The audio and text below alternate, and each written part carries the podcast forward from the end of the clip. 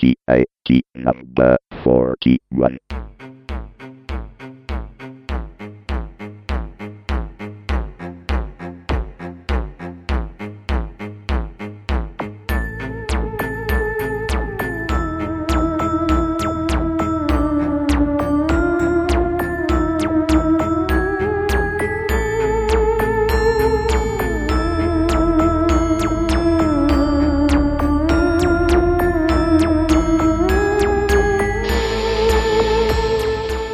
Dopo la pausa estiva Tecnica Arcana Telegrafica, puntata numero 41 dedicata principalmente ai videogiochi. Grandi novità all'orizzonte, rinnovo di gamma da parte di Sony per la sua PlayStation 3 con alcune notizie veramente interessanti. Un nuovo videogioco addirittura d'arrivo ma al momento ancora in beta privata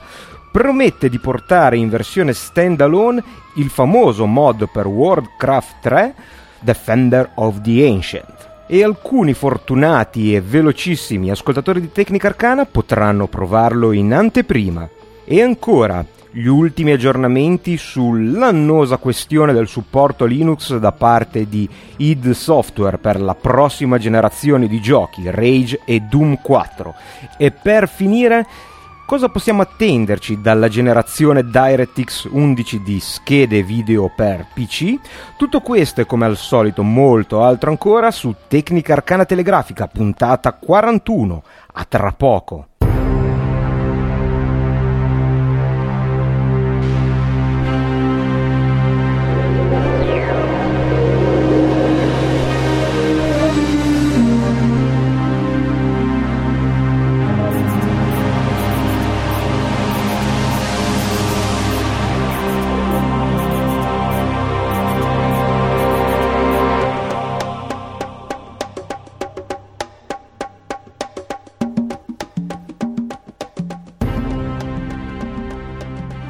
Buongiorno e ben ritrovati su Tecnica Arcana. Ormai l'estate è finita, le nuvole cominciano ad apparire, le prime piogge torrenziali battono la nostra penisola, almeno qui in Liguria. Ma non preoccupatevi perché con l'arrivo dell'inverno tornano anche le grandi novità dal mondo della tecnologia e Tecnica Arcana è pronta a raccoglierle e a portarle nelle vostre orecchie, nei vostri lettori MP3. E forse è il caso per, eh, per vantaggio dei nuovi ascoltatori di fare un breve riassunto su ciò che state ascoltando. Io sono Carlo Becchi e da tre anni e mezzo conduco Tecnica Arcana, un podcast di tecnologia che vi offre approfondimenti e news. Tecnica Arcana è disponibile all'indirizzo tecnicaarcana.com, oltre che naturalmente essere presente su iTunes e su moltissime altre directory dedicate ai podcast. Tecnica Arcana è diviso principalmente in due tipi di trasmissione. Tecnica Arcana, appunto, che è una trasmissione monografica, nel senso che approfondisce un solo argomento. Eh, tradizionalmente è un episodio mensile, ma diciamo che la eh, regolarità di questa trasmissione è stata più volte variata. Capita che qualche volta si salta, qualche volta addirittura ci sono due episodi all'interno del mese. E invece poi c'è Tecnica Arcana Telegrafica, che è quella che state ascoltando in questo momento, che è un piccolo roundup, un piccolo raccoglitore di news particolarmente interessanti. Tecnica Arcana non affronta le news che potete trovare sui maggiori portali eh, generalisti di informatica o di videogame, cerca le notizie un po' più settoriali un po' più abbandonate dal mondo mainstream in modo da cercarvi di aggiornare sulle cose che spesso eh, gli altri dimenticano. Tecnica Arcana è disponibile appunto sul sito tecnicarcana.com, potete scrivermi, mandarmi email per la rubrica della posta di Tecnica Arcana Telegrafica all'indirizzo tecnicarcana-gmail.com e naturalmente potete trovare Tecnica Arcana su Facebook, vi è una fan page gestita dall'ottimo Alex Art, ascoltatore di vecchissima data del podcast, potete quindi iscrivervi come fan, mandare le vostre foto, commentare scaricare direttamente su Facebook, anzi gli iscritti sono 180, ce la facciamo arrivare a 200 su, se siete fra, eh, se siete 20 persone che ancora non sono iscritte al fan club di Tecnica Arcana e avete un account Facebook, cercate Tecnica Arcana e iscrivetevi perché è brutto rimanere così a metà, mancano solo 20 persone per fare cifra tonda e vediamo di far crescere questo fan club con tutti gli ascoltatori di Tecnica Arcana. Io sono disponibile anche su Twitter per un rapido commento per tenerci in contatto all'indirizzo twitter.com slash Carlo Becchi. E visto che Tecnica Arcana ormai si avvia verso la centesima trasmissione, eh, vi ricordo, e ricordo soprattutto ai nuovi ascoltatori, che è disponibile un feed storico che copre il primo anno di trasmissioni, il 2006, dove potete appunto scaricare le prime trasmissioni di Tecnica Arcana che ormai sono fuori dal feed principale. Troverete tutte queste informazioni comunque sul sito internet, sul blog di Tecnica Arcana, tecnicarcana.com. E ancora, permettetemi di approfittare di questo spazio introduttivo per ringraziare tutti gli ascoltatori per l'enorme feedback arrivato attraverso tutti i mezzi appena citati, per le, gli episodi più recenti di Tecnica Arcana, in particolar modo l'ultimo, Le Signore del Digitale. Le Signore del Digitale è una tradizione, è l'episodio che spezza la pausa estiva e solitamente viene presentato in agosto, una volta all'anno, e racconta la storia di una donna che ha avuto eh, o avrà nell'ultimo caso una grande rilevanza nel mondo dell'informatica o della tecnologia. Uno degli episodi che ormai è chiaro essere eh, uno dei più attesi nella programmazione di Tecnica Arcana, quest'anno è stato un po' diverso, devo confessare di averci pensato un po' prima di realizzarlo perché nelle precedenti edizioni i personaggi erano stati personaggi storici eh, di grande rilevanza, mentre quest'anno ho deciso di modernizzare un pochettino l'appuntamento estivo con un personaggio vivente, giovane, molto dinamico, molto integrato nel mondo del web e che però ha come campo di interesse una un settore che so piace a molti di voi come i videogiochi e l'hardware hacking. E la risposta è stata eccezionale, è stato molto molto apprezzato questo episodio, grazie naturalmente alla personalità e alla storia molto interessante di Jerry Ellsworth e però ci tengo a ringraziarvi per il calore che avete dimostrato per questa puntata. E lo stesso dicasi per la puntata di luglio, quella sulla fotografia digitale con l'amico Danilo che nuovamente ha riscosso grande successo e che probabilmente avrà quindi un seguito, era solo una base come spesso accade su Tecnica Arcana per costruire qualcosa di più approfondito. Detto questo e sperando di avervi dato tutte le informazioni necessarie per aggiornarvi, per orientarvi se siete nuovi ascoltatori e sperando di non aver annoiato troppo invece i fedelissimi, gli arcani di vecchissima data, iniziamo con le news di questa puntata. Iniziamo con Sony e con PlayStation 3. L'avrete già vista nei negozi, è uscita la nuova PlayStation 3 Slim. Una mossa attesa, largamente anticipata, ma decisamente inusuale nel panorama del mondo delle console. Attesa perché vi erano ormai indiscrezioni sulla creazione di una versione moder- rimodernata di PlayStation 3, eh, basata su una nuova tecnologia a 45 nanometri per il cell processor, riducendo così non solo le dimensioni ma anche i consumi. La PlayStation 3 non ha mai avuto come Xbox 360 grossi problemi di rumore, ma è chiaramente una delle console, forse uno dei dispositivi consumer più caldi disponibili sul mercato. Per caldo intendo proprio a livello di temperatura. E, ehm, un test di eh, Engadget ha dimostrato come effettivamente la corrente assorbita dalla console durante il funzionamento sia scesa notevolmente, intorno al 33% come è stato dichiarato. E naturalmente eh, questa eh, mossa che non è eh, inusuale nel mondo dei videogiochi, è però piuttosto anticipata rispetto alla norma. Infatti solitamente quando viene riproposta una nuova versione, una nuova tecnologia di una console, pensiamo ad esempio alla PlayStation Slim, vi sono già alti volumi di vendita, cosa che in realtà non è avvenuto con la PlayStation 3 che è ancora ferma intorno ai 24 milioni di esemplari. Uh, dando una scorsa alle caratteristiche tecniche che includono un hard disk da 120 giga, la rimozione del della possibilità di installare altri sistemi operativi, principalmente Linux, e addirittura un Blu-ray che sembra essere leggermente più lento della versione tradizionale, della versione classica di PlayStation 3, eh, eh, aiutano a spiegare il motivo di questa scelta. Eh, dal punto di vista del prezzo di vendita, naturalmente Xbox e Microsoft sono molto aggressivi come prezzo di, di, introduzione che è intorno ai 199 euro ma si trova facilmente in offerta anche a 179 euro. l'Xbox 360 Arcade la versione introduttiva e quindi questa mossa di Sony è da imputare principalmente a un abbassamento di costi, l'introduzione di una nuova tecnologia, probabilmente anche di un nuovo circuito stampato ottimizzato per la produzione, permetterà di abbassare i costi, cosa che già eh, è avvenuta in quanto la nuova PlayStation 3 costa 299 euro, già disponibile appunto nei negozi anche italiani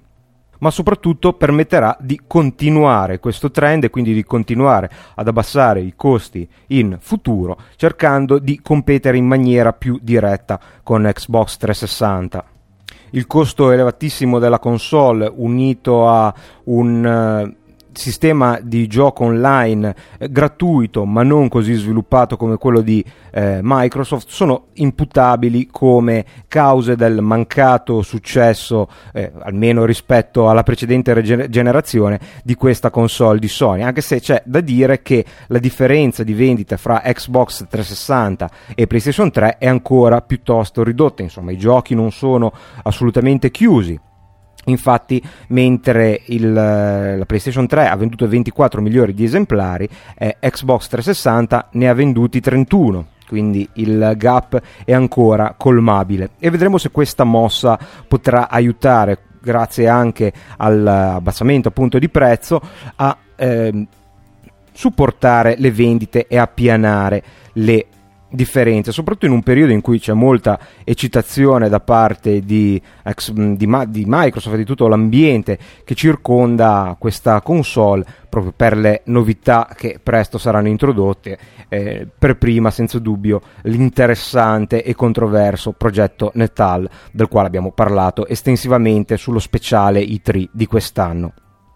Devo essere sincero, questa mossa, cioè la creazione di una versione slim, me la sarei aspettata e la attendo ancora eh, con molta impazienza da Microsoft. Le, il numero di resi di console eh, Xbox 360 è elevatissimo ancora, ancora oggi, anche se con le ultime versioni il problema sembra essersi attenuato, ma delle persone che conosco personalmente tutti quelli che hanno un Xbox hanno avuto almeno un Red Ring of Death, escluso le due persone che conosco che hanno l'Xbox Elite, cioè la prima ad avere una nuova generazione di chip. Ma senza dubbio, eh, dal punto di vista prettamente anche dell'immagine, l'introduzione di un Xbox nuova, cioè che tagli ogni forma di riferimento alla fallace precedente generazione, soprattutto con un'architettura eh, meno rumorosa che permetta di eh, integrare veramente questa console nel salotto domestico, eh, visto che soprattutto negli Stati Uniti i servizi ci sono e cioè la possibilità di scaricare i film e guardarli in streaming di Netflix che negli Stati Uniti è praticamente un best seller, servizio inizialmente di eh, affitto di DVD e ora eh, passato a una versione online, sarebbe veramente interessante. Però al momento per quanto riguarda Xbox 360 non si sa nulla. Invece è uscita, dico non in attesa, ma senza dubbio in maniera eh, particolarmente anticipata questa nuova versione di PlayStation 3. Ma eh, sappiamo bene che ormai non basta più il prezzo per essere appetibile, ci vogliono innovazioni. Innovazioni come è stato il controller di Nintendo, come sarà probabilmente il progetto Netal e come ancora mancava in casa Sony, se escludiamo i controller presentati all'E3, mh, del quali sinceramente non ho più sentito parlare. L'innovazione arriverà ed è veramente molto interessante. Nel corso del 2010, grazie a un aggiornamento del firmware, sarà possibile giocare ai titoli di PlayStation 3 in 3D. Il 3D è senza dubbio la buzzword di questo momento. Ah, al cinema lo trovate con il sistema Real D, piuttosto impressionante e confortevole da vedere e eh, anche dal punto di vista dell'home theater eh, sembrano esserci novità, insomma è da tanto che si parla di televisione 3D, io ho i miei dubbi, ma in realtà si è sempre detto che in caso di affermazione di uno dei tanti possibili sistemi per visualizzare le immagini tridimensionalmente, quindi con eh, profondità, con gli oggetti che eh, schizzano fuori dallo schermo o che entrano nello schermo come se fosse una finestra su un mondo eh, virtuale. E si è sempre detto, dicevo, che la killer application sarebbero stati i videogiochi, perché l'immagine completamente sintetica permette di ottenere eh, scene tridimensionali che richiedono due telecamere, solitamente una per occhio, in maniera molto semplice. Infatti, se notate, la maggior parte dei film che sono disponibili oggi in 3D al cinema sono film di animazione elettronica, digitale. Pensate a Mostri contro alieni, pensate all'era glaciale. Anzi, devo essere sincero, l'unico film che ho visto finora in 3D tradizionale, cioè con gli attori, è stato My Bloody Valentine in 3D, cioè San Valentino di sangue remake del, uh, di un famoso film horror, credo degli anni Ottanta. Questo perché eh, realizzare un vero film in 3D, in senso con gli attori in carne e ossa, con le telecamere che riprendono una scena reale, è piuttosto complicato proprio perché eh, ci vogliono due telecamere, quindi aumenta la dimensione, la mobilità del punto di vista, mentre invece semplicemente in un cartone animato si imposta una telecamera virtuale eh, per riprendere la scena e impostarne una o impostarne due è praticamente la stessa. Insomma tutto il resto eh, viene gratuitamente. E naturalmente per i giochi funziona allo stesso modo, il vostro punto di vista se è un first person shooter è naturalmente un'altra telecamera virtuale, lo stesso dicasi per tutti gli altri giochi, c'è un punto di vista nel quale si proietta il mondo calcolato tridimensionalmente sullo schermo, averne uno o averne due è necessario solo il doppio della potenza di calcolo perché devono essere renderizzati due fotogrammi per ogni eh, fotogramma di gioco, quindi per quello che una volta era un solo fotogramma ce ne vuole uno per occhio. Parliamo però un attimo della tecnologia. La cosa è ancora molto eh, oscura, nel senso che non è ancora nulla di certo. È chiaro che Sony ha dichiarato che eh, questa innovazione, cioè la possibilità di vedere i giochi in 3D arriverà eh, intorno al 2010 e quindi la, la, disponibilità è certa ma i dettagli tecnologici ancora non ci sono. Da un articolo di Engadget si evince che il sistema funzionerà con qualunque televisione in grado di fornire un refresh di eh, cen- eh, scusate, di 200 Hz che diventano 100 per occhio. Altre tecnologie invece si accontenteranno di eh, 120 Hz, cioè 60 per occhio, perché ci sono altre società che stanno lavorando al 3D nel mondo dei videogiochi come dicevo, proprio perché è particolarmente facile la transizione dal bidimensionale al tridimensionale. E come funzionerà? Beh, col metodo forse più semplice, ovvero con degli occhialini a cristalli liquidi. Non dovete pensare a occhialini a cristalli liquidi con, eh, nel senso di due occhiali che hanno due monitor, uno per occhio e cristalli liquidi, ma il cristallo liquido in questo caso fa solo da otturatore, cioè eh, chiude 200 volte al secondo uno occhio o l'altro in corrispondenza, in sincronizzazione con l'immagine dello schermo. E quindi eh, abbiamo 200 frame al secondo, il che vuol dire che sullo schermo si alterneranno un frame per l'occhio sinistro e il, il, il, scusate, l'otturatore LCD, quindi una tendina vi chiuderà l'occhio destro, poi il frame successivo invece di essere il frame di gioco successivo sarà lo stesso frame ma calcolato per l'occhio destro e quindi l'occhiale chiuderà l'occhio sinistro, in modo che avrete la percezione di un'immagine tridimensionale perché ogni occhio otterrà la scena renderizzata con la propria angolazione. Questo ha il grosso vantaggio di non richiedere un televisore particolare o di una marca particolare, in quanto naturalmente è necessario che si rispettino solo le frequenze di refresh e l'occhiale verrà sincronizzato attraverso altre vie, essendo la PlayStation 3 basata su Bluetooth, è probabile che eh, sia sincronizzato attraverso il Bluetooth. Il 3D è un po' un gimmick, cioè una novità, una cosa che eh, fa piacere avere scritto sulla scatola per attirare, cioè una cosa che riesce a eccitare e a stimolare la fantasia. Naturalmente eh, io personalmente, non so se condividete questa, questa mia idea, ho dubbi sul fatto che giocheremo tutti i titoli in 3D, sia perché ce ne sono alcuni che francamente non eh, richiedono questa eh, visualizzazione, pensiamo a un gioco strategico, eh, ma eh, naturalmente qualche gioco ogni tanto eh, giocato in 3D su un bello schermo a LCD da 40 pollici potrebbe essere piacevole. In più, ed è particolarmente interessante, dal, visto che questa innovazione sembra essere introdotta prima da Sony, eh, potrebbe aprire il mercato all'home theater in 3D perché essendo, un, eh, essendo una macchina che permette, l'unica macchina che permette la visualizzazione dei Blu-ray, non è difficile immaginare che questa caratteristica potrà essere applicata ai film e quindi avere sul Blu-ray una versione eh, tradizionale ma anche una versione tridimensionale da util- guardare con gli, gli, occhialini utilizzati anche per i videogiochi. In questo caso, naturalmente, visto che il rendering non è fatto sulla macchina, ci vuole un Blu-ray apposito, ma eh, potrebbe essere interessante soprattutto se gli occhialini non costeranno cari, perché eh, se si guarda un film eh, difficilmente lo si guarda da soli e quindi non sarebbe male avere in casa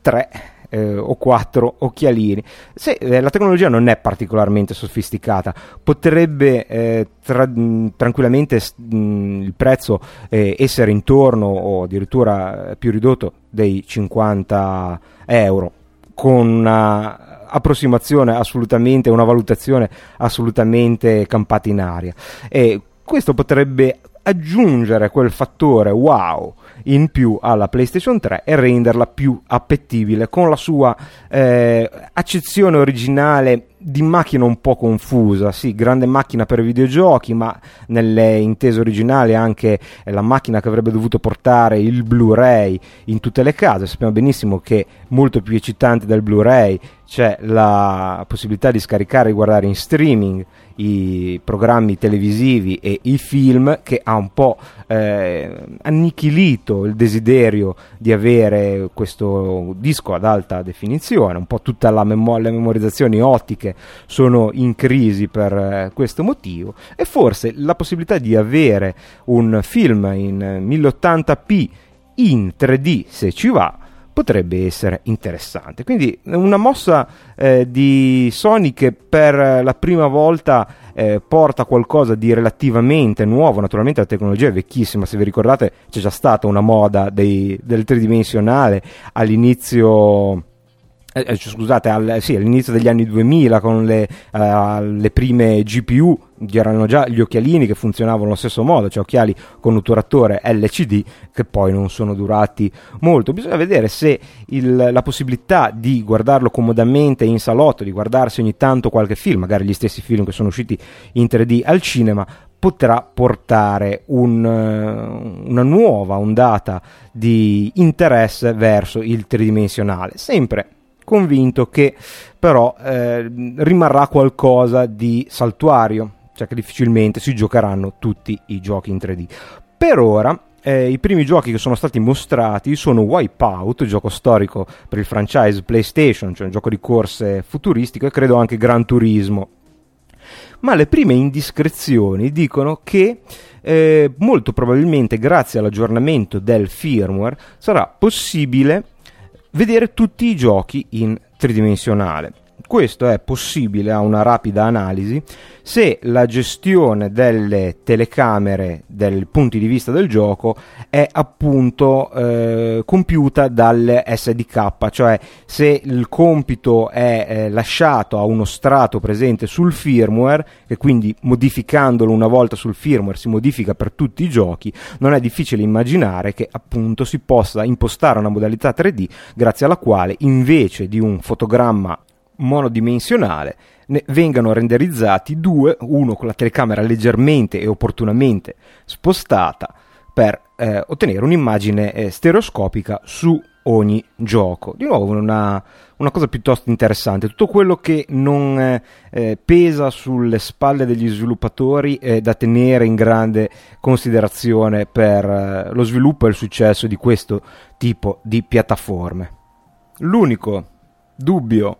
che mi lascia questa, ricer- questa tecnologia, non la tecnologia in sé, ma come mossa strategica di Sony, che per quanto possa essere interessante, innovativo, di moda, cool, qualunque parola inglese che possano usare i deficienti per darsi più fascino, parafrasando i Simpson, è una tecnologia estremamente banale. Non proprio banale banale, ma nulla di frontiera e quindi eh, per intenderci eh, Microsoft potrebbe integrarla nel giro di pochissimo tempo. Anzi già terze parti sembrano interessate a sviluppare qualcosa del genere e inoltre eh, sappiamo che nel progetto Netal è entrato Johnny Chun Lee che eh, come abbiamo già detto su Tecnica Arcana è il, un esperto di head tracking quindi di appunto parole inglese che fanno molto fico eh, di tracciamento della posizione del, della testa, degli oggetti più in generale, ha fatto un sacco di esperimenti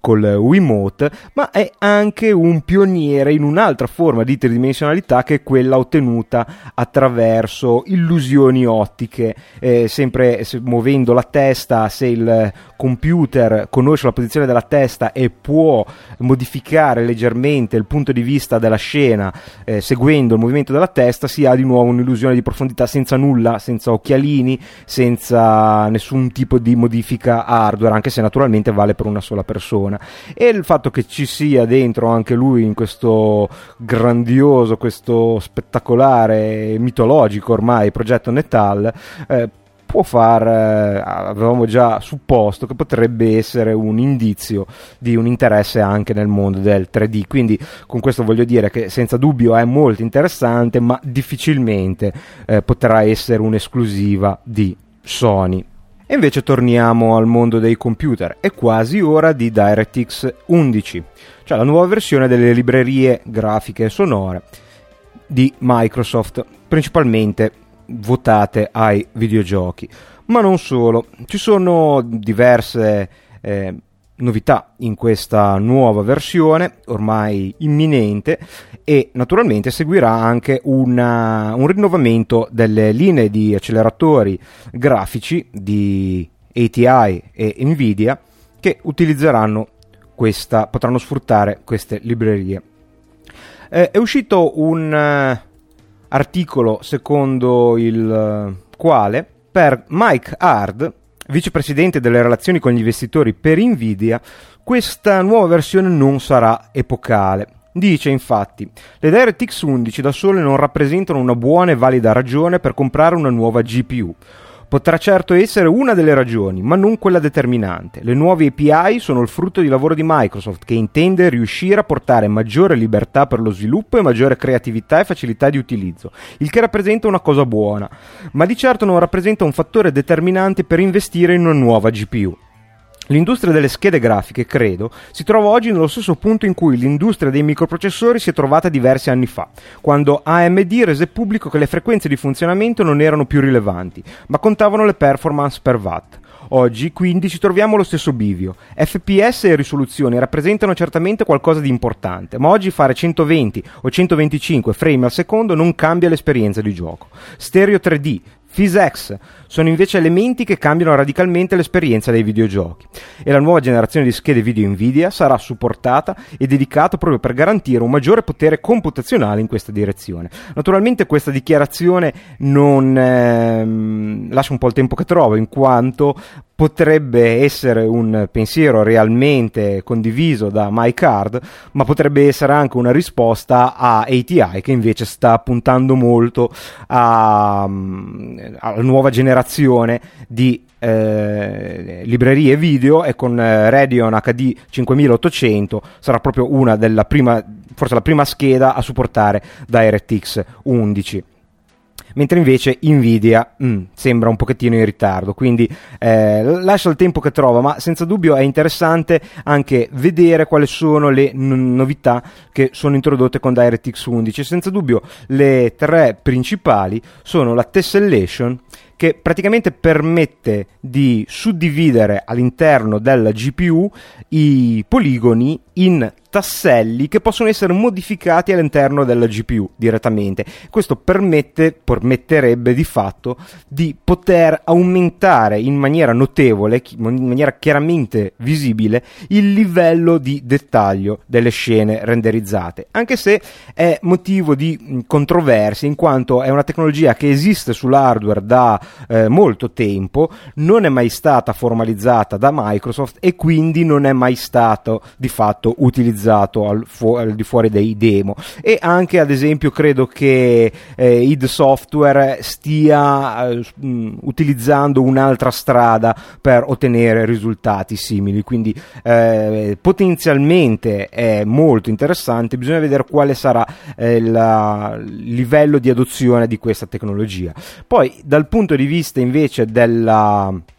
dell'efficienza ci sarà il rendering multithread, quindi eh, il, la possibilità di suddividere il rendering dal, eh, su molte CPU in maniera ottimizzata proprio per venire incontro alle esigenze dei nuovi processori che spesso hanno almeno due core, sappiamo con il Core i7 ne hanno addirittura 4 visti come 8 grazie all'hypertrading, era naturalmente una cosa necessaria per continuare a essere competitivi. E in più, questa è una novità nuovamente molto interessante, il compute shader, cioè la possibilità di eh, utilizzare gli shader, le pipeline degli shader della, mh, mm, programmabili delle GPU per fare dell'altro, cioè il, la possibilità di elaborare dati non strettamente legati ai videogiochi, ad esempio la conversione di un video eh, da un formato a un altro, il rendering di un video da un formato all'altro, così come viene fatto in OpenCL o nell'NVIDIA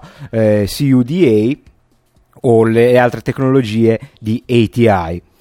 E questo eh, permette appunto di eh, ottenere ciò che eh, sta iniziando a succedere anche sul Macintosh, grazie in questo caso a OpenCL, e succederà sempre grazie a OpenCL, probabilmente anche su Linux, di poter utilizzare la GPU che di fatto era inutilizzata se non durante i giochi, per accelerare anche programmi che con i videogiochi non hanno nulla a che vedere, ad esempio un filtro di Photoshop o il rendering di un video montato con qualche software di montaggio video non lineare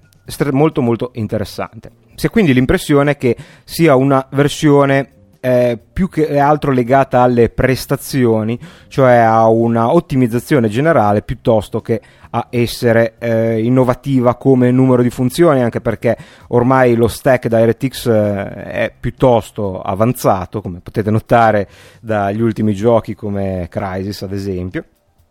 Ma ehm, c'è chi comunque punta alla mera potenza di calcolo come ATI che ha presentato un demo che dovete vedere le foto perché sono, è qualcosa di straordinario. Eh, questo demo permette eh, cioè mostra come sia possibile attraverso la tecnologia A Infinity di AMD e quindi di ATI di avere una singola GPU che pilota un display complessivamente di 24 milioni di pixel. Questo demo è stato fatto affiancando 6 monitor Dell da 30 pollici in 16 noni, ognuno dalla risoluzione di 2560 pixel per 1600 pixel. Questi 6 monitor vengono visti dal, dalla GPU come un unico monitor, credo che la connessione sia di tipo DisplayPort, quindi bisognerà ancora una volta cambiare tutto, ma le immagini sono veramente impressionanti. La risoluzione complessiva è di 7680 pixel per 3200 e eh, il demo che eh, nella foto è quello di Dead Space, un survival horror ambientato nello spazio è eh, qualcosa di mostruoso perché i personaggi sono praticamente in dimensione reale, quindi il vostro personaggio è grande come una persona e quindi per gli amanti di videogiochi più danarosi questa sì che potrebbe essere una nuova esperienza di gioco. Aggiungiamoci magari il 3D e diventa qualcosa che veramente vi fonde il cervello non sarei sorpreso se cominciassero a uscire monitor con eh, la cornice molto molto molto molto sottile e magari qualche facility, quindi qualche attacco, qualche eh, struttura già per unirli. Naturalmente eh, se i monitor sono un caso limite, funziona ancora la modalità dual LED e anche quella triple LED, cioè con tre monitor, come già faceva la vecchia Matrox, ma naturalmente con una potenza di calcolo eh, adeguata a eh, gestire un videogioco dell'ultima generazione. Ancora una volta la rincorsa fra il mondo del, delle console e quella dei computer è veramente senza esclusioni di colpi. Rincorsa naturalmente impossibile perché eh, nel mondo del computer la tecnologia si evolve di sei mesi in sei mesi, i prezzi sono stratosfericamente più elevati di quelli delle console che hanno una durata di vita di parecchi anni, ma tutto questo eh, risulta comunque molto eccitante. E ora un rapido aggiornamento alla questione id Software e Linux, solo perché in questi giorni si sono susseguite eh, notizie che più o meno titolavano id Software abbandona Linux. E questo era riferito non tanto al rilascio di, del motore di gioco di Doom 3 in open source, cosa del quale abbiamo parlato, ma di una versione per Linux di eh, Rage e possibilmente anche di Doom 4 che come sappiamo è una bella abitudine alla quale id Software ci ha abituati. Si può andare a comprare il gioco in uh, un qualunque negozio, la versione per Windows, andare a casa, scaricare il binario eseguibile per Linux e eh, giocare con i dati della versione Windows. Eh, in seguito a una intervista su un uh, sito, credo, addirittura una rivista cartacea eh, tedesco, il eh, CEO di id Software, Todd Hollenstead, parlando del, eh, di Rage, ha detto che non ci sarà nessuna versione per Linux pianificata al momento, che il gioco funzionerà in DirectD su Windows e in OpenGL per Mac in futuro.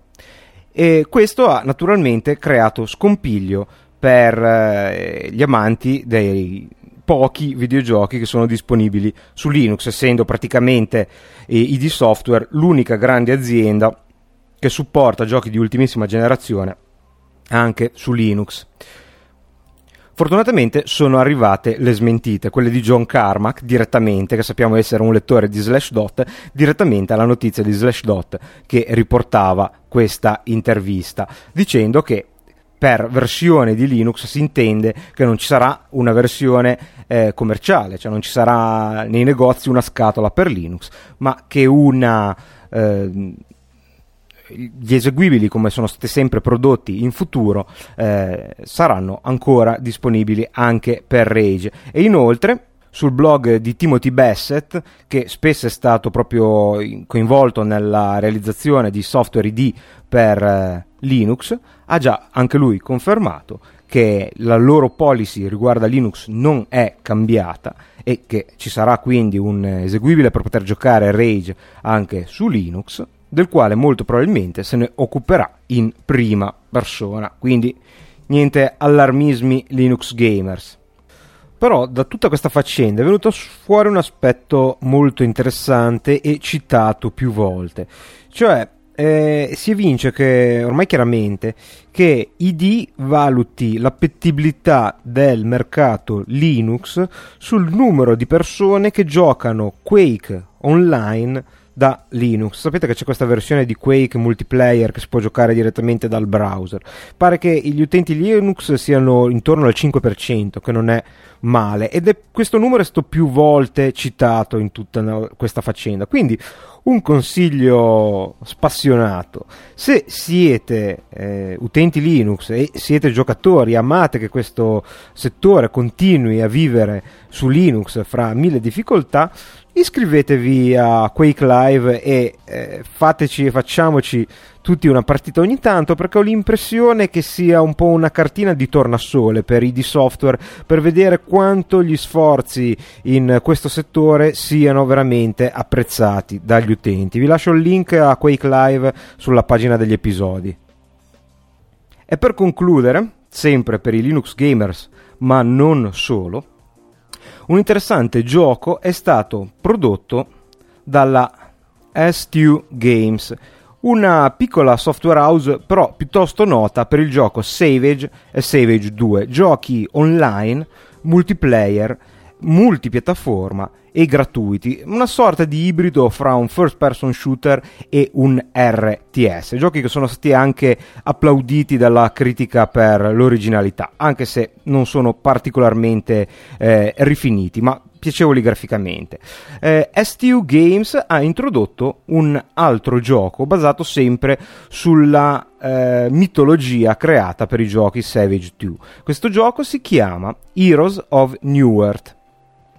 ed è una versione stand alone di un famosissimo mod per Warcraft 3 chiamato Defender of the Ancient. In questo mod, e il gioco di S2 eh, ricalca fedelmente il gameplay, si, un, si ha uno scenario nel quale vi è una costruzione chiamata appunto The Ancient e i giocatori devono riuscire a distruggerla. La differenza è che rispetto a Warcraft non esiste la ricerca di risorse e la produzione di unità, in quanto ogni personaggio controlla il, un solo eroe, cioè un, uh, un, personaggio, un character dalle mh, mm, capacità più avanzate rispetto alla normale truppa il resto è controllato invece dal computer. Questo permette di focalizzarsi sulla crescita del personaggio, sull'acquisto di oggetti e sullo sviluppo di magie,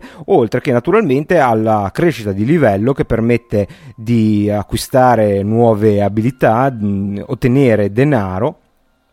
e il gioco si, eh, sembra essere molto molto coinvolgente, anzi è molto coinvolgente perché eh, l'ho, l'ho, provato e anche se non sono ancora riuscito a entrare eh, bene nella meccanica del gioco, mi sembra che le premesse per essere una vera e propria droga ci siano tutte. Si gioca solo online ed è disponibile per Windows, Mac e Linux, così come lo era ehm, Savage. La grafica è molto buona e anche i personaggi sono caratterizzati molto bene, direi che è superiore a quella di Warcraft 3, che naturalmente è un gioco piuttosto vecchiotto, ma sappiamo anche che i giochi strategici eh, non sono certo quelli ai quali rivolgersi per ottenere, per vedere effetti grafici strabilianti.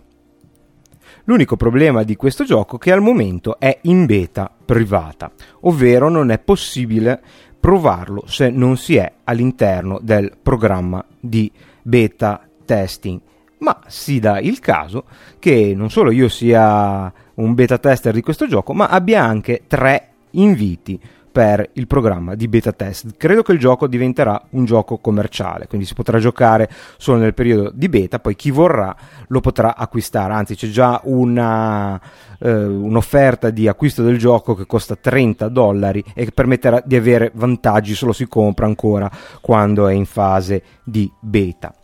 Per tre velocissimi ascoltatori c'è quindi la possibilità di provare il gioco, scaricarlo nella versione che si preferisce, Windows, Mac o Linux,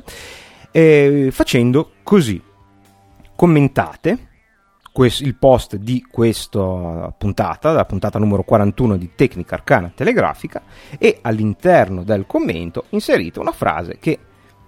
richiami appunto Heroes of New Earth. Quindi metteteci vorrei un invito per Heroes of New Earth o qualcosa del genere.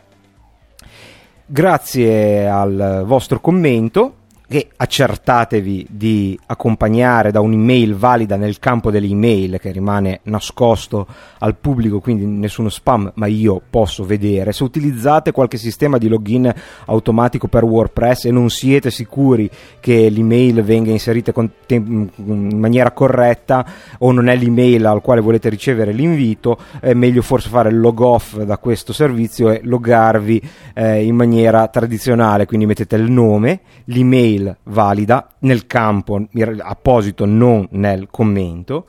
eh, altrimenti è visibile anche agli altri con eh, eh, imprevedibili problemi di spam. Il vostro sito, se volete, e commento qualunque che però citi il nome del gioco. Io fra qualche giorno prenderò i primi tre commenti che hanno l'email, eh, un'email che sembra valida e invierò il, l'invito per provare a giocare questo gioco e magari poi facciamo anche una partita assieme. Non sono molto bravo perché, ripeto, ho avuto poco tempo e qualche mh, mm, meccanismo del gioco mi sfugge, inoltre ci sono centinaia di oggetti da imparare a, a usare, un sacco di incantesimi, è piuttosto tosto come gioco, ma è interessante da provare. E quindi, se vi interessa, correte immediatamente a lasciare un commento su questo post. Ok, direi che per questa puntata è tutto, possiamo passare alla rubrica della posta fra qualche secondo.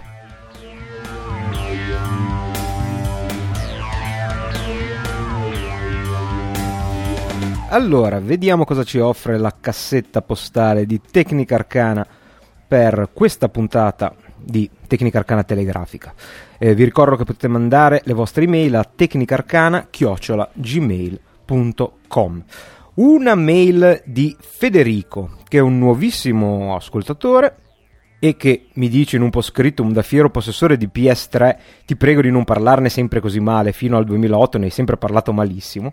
E beh come hai visto in questa puntata sono stato più generoso con la PlayStation 3, ma in realtà eh, l'attività di Sony per quanto riguarda il mondo dei videogiochi con quest'ultima generazione mi ha veramente sempre convinto poco e non mi riferisco solo alla famosa arroganza che mi è chiaramente eh, rimasta lì del primissimo i3 del 2006 quando dissero il, la terza generazione, la nuova generazione inizierà solo quando lo diciamo noi che già mi fa storgere il naso ma il, la, la strategia è stata piuttosto confusionaria, poco focalizzata e questo naturalmente è stata, è stata pagata con eh,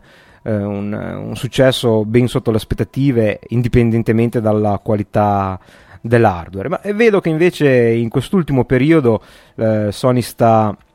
come abbiamo visto, utilizzando una strategia eh, più aggressiva e più innovativa. Comunque, eh, Federico mi manda un, eh, un articolo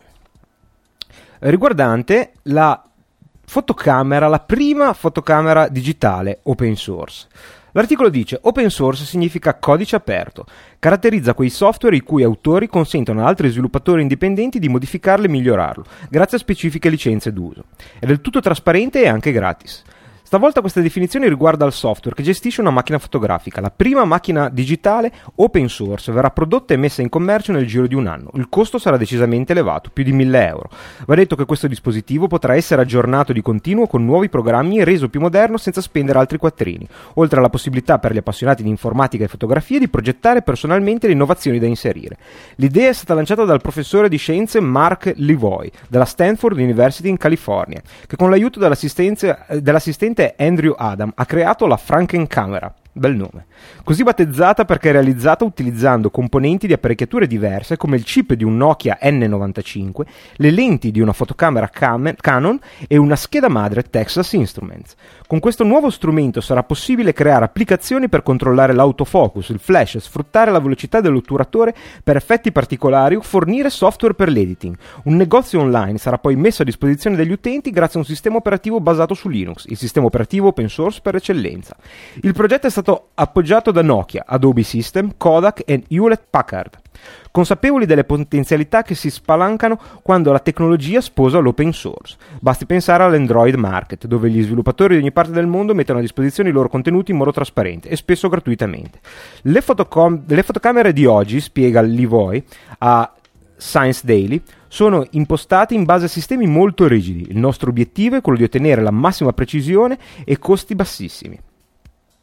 Chi userà questa fotocamera non sarà costretto a stare dietro al mercato inseguendo il nuovo modello né a utilizzare i programmi messi in commercio e progettati per essere applicati solo a questo o quel modello. Potrà divertirsi a sperimentare tutto, creando una macchina fotografica personale al tempo stesso quanto mai collettiva, perché frutto dei contributi di tanti appassionati. Ecco perché il professor Livoy tiene a precisare che questa scoperta servirà a infondere negli amanti della fotografia un nuovo entusiasmo nei confronti della tecnologia. E dalla passione, come è noto, possono nascere solo belle fotografie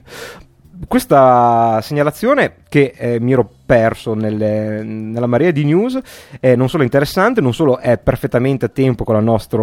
speciale sulla fotografia, ma eh, va a ampliare il panorama di open hardware in un settore che effettivamente era stato abbastanza trascurato, almeno a livello eh, elevato, diciamo, di, di buone macchine fotografiche da troppo tempo. Ed è interessante, è interessante eh, non solo l'unione di dispositivi così differenti come appunto il, il chip del Nokia N95 o probabilmente il DSP di Texas Instruments e le, le lenti di ottima fattura della Canon, ma proprio l'idea di applicare il modello di applicazioni che adesso eh, per la maggiore vanno nel mondo della telefonia, degli smartphone, a una macchina fotografica perché eh, naturalmente il prezzo è molto elevato, ma sappiamo come funzionano queste cose, sappiamo quando entra in gioco l'economia di scala la, e potranno uscire anche modelli magari più entry level, la possibilità di personalizzare eh, secondo i propri gusti una macchina fotografica è parecchio importante proprio perché la fotografia è un atto estremamente creativo e molto eh, dipendente anche dall'artista, quindi dal fotografo e, e quindi molto spesso eh, capita, almeno a me è capitato di cercare una macchina entry level e poi di trovarsi eh, però nella situazione di voler fare una fotografia più chino, un pochino più elaborata e non avere da menu le impostazioni per farlo, lo stesso avere una macchina complessa eh, ma non essere soddisfatti dalle impostazioni automatiche per una foto veloce, poter personalizzare addirittura con la scelta delle singole applicazioni per i singoli componenti come l'autofocus, la velocità di scatto è veramente una cosa molto interessante. E grazie a Federico e benvenuto nella grande famiglia famiglia di Tecnica Arcana con questa bella news. Poi andiamo avanti con una mail eh, tutta savonese dal mio amico nonché concittadino Jean che fra le varie notizie più o meno personali mi confessa di essere indietro anche di due puntate nell'ascolto. Prossima volta che ti incontro eh, vedrò di controllare se hai recuperato e mi segnala, questa è una cosa un po' appunto eh, personale, non strettamente tecnologica, ma credo che sia ben nota la mia passione per il sushi, eh, mi manda un post su un, eh, una macchinetta che si chiama Su Shenzi, un aiuto per il sushi. È un gadget che permette di fare semplicemente il eh, maki, cioè il sushi eh, avvolto nell'alga.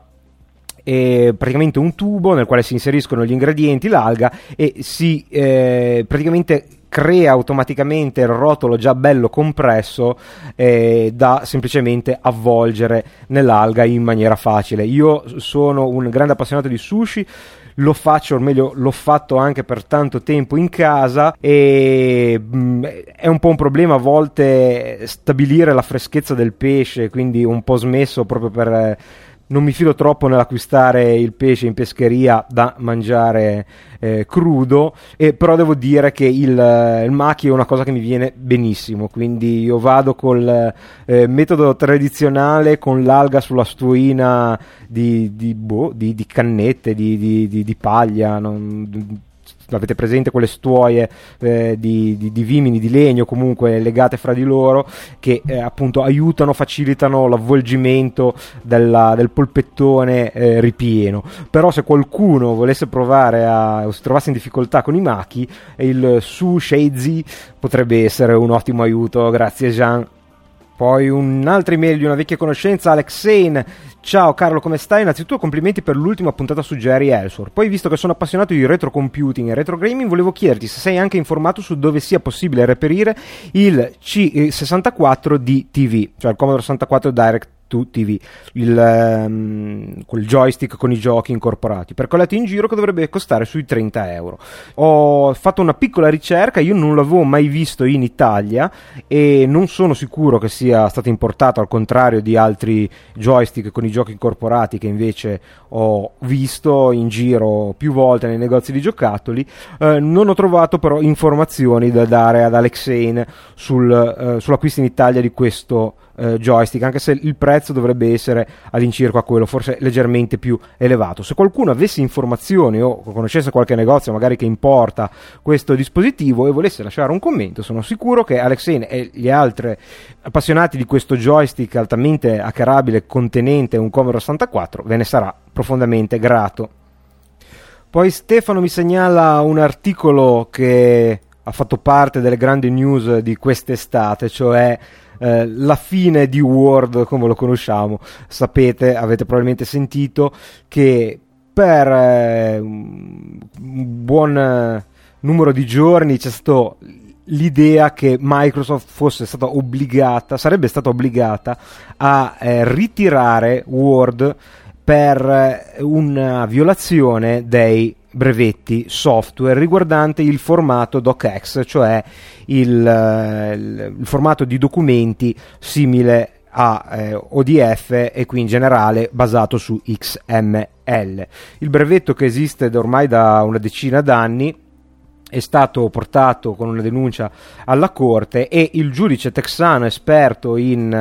eh, brevetti ha intimato la, cessio, la cessione delle attività di vendita dei prodotti contenenti questo formato entro 60 giorni. Naturalmente poi per vie legali si è ottenuto un ritardo per, eh, per, questa imposizione e la cosa è ancora strettamente in discussione, nel senso che non si sa esattamente eh, come andrà a finire, ma Microsoft è stata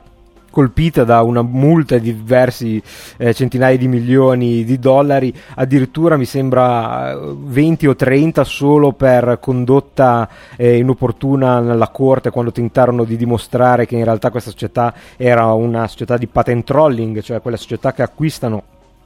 brevetti o brevettano eh, delle cose senza mai avere intenzione di usarle, solo per poi saltare fuori quando ci arriva qualcun altro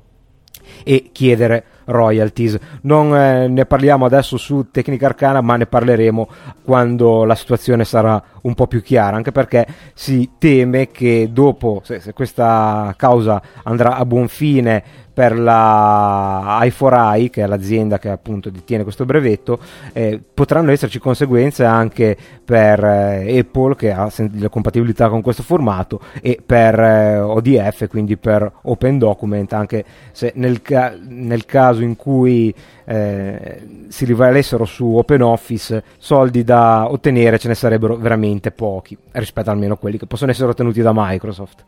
Ok, con questo direi che possiamo concludere. Vi ricordo tecnicarcana.gmail.com e i link citati li troverete invece su tecnicarcana.com. Gruppo su Facebook, iscrivetevi se non vi siete ancora iscritti. Seguitemi se volete su Twitter, ci facciamo una chiacchierata, su twitter.com slash Carlo Becchi. Tutti i link sono comunque disponibili sulla pagina di Tecnica Arcana. Eh, la domenica o lunedì o quando ce la facciamo eh, sono anche su Digitalia con eh, il doc con Massimo De Santo, eh, digitalia.fm in diretta o in podcast. Direi che ho detto tutto, ci sentiamo alla prossima puntata di Tecnica Arcana. Eh, potrebbe subire qualche ritardo perché è un periodo eh, un pochettino trafficato dalle mie parti, e, però non temete perché sono sempre pronto a fornirvi notizie e approfondimenti tempo permettendo, sul meraviglioso mondo della tecnologia. Ricordatevi se volete l'invito di sbrigarvi a commentare eh, per Heroes of New Earth. E detto questo, alla prossima. Ciao da Carlo.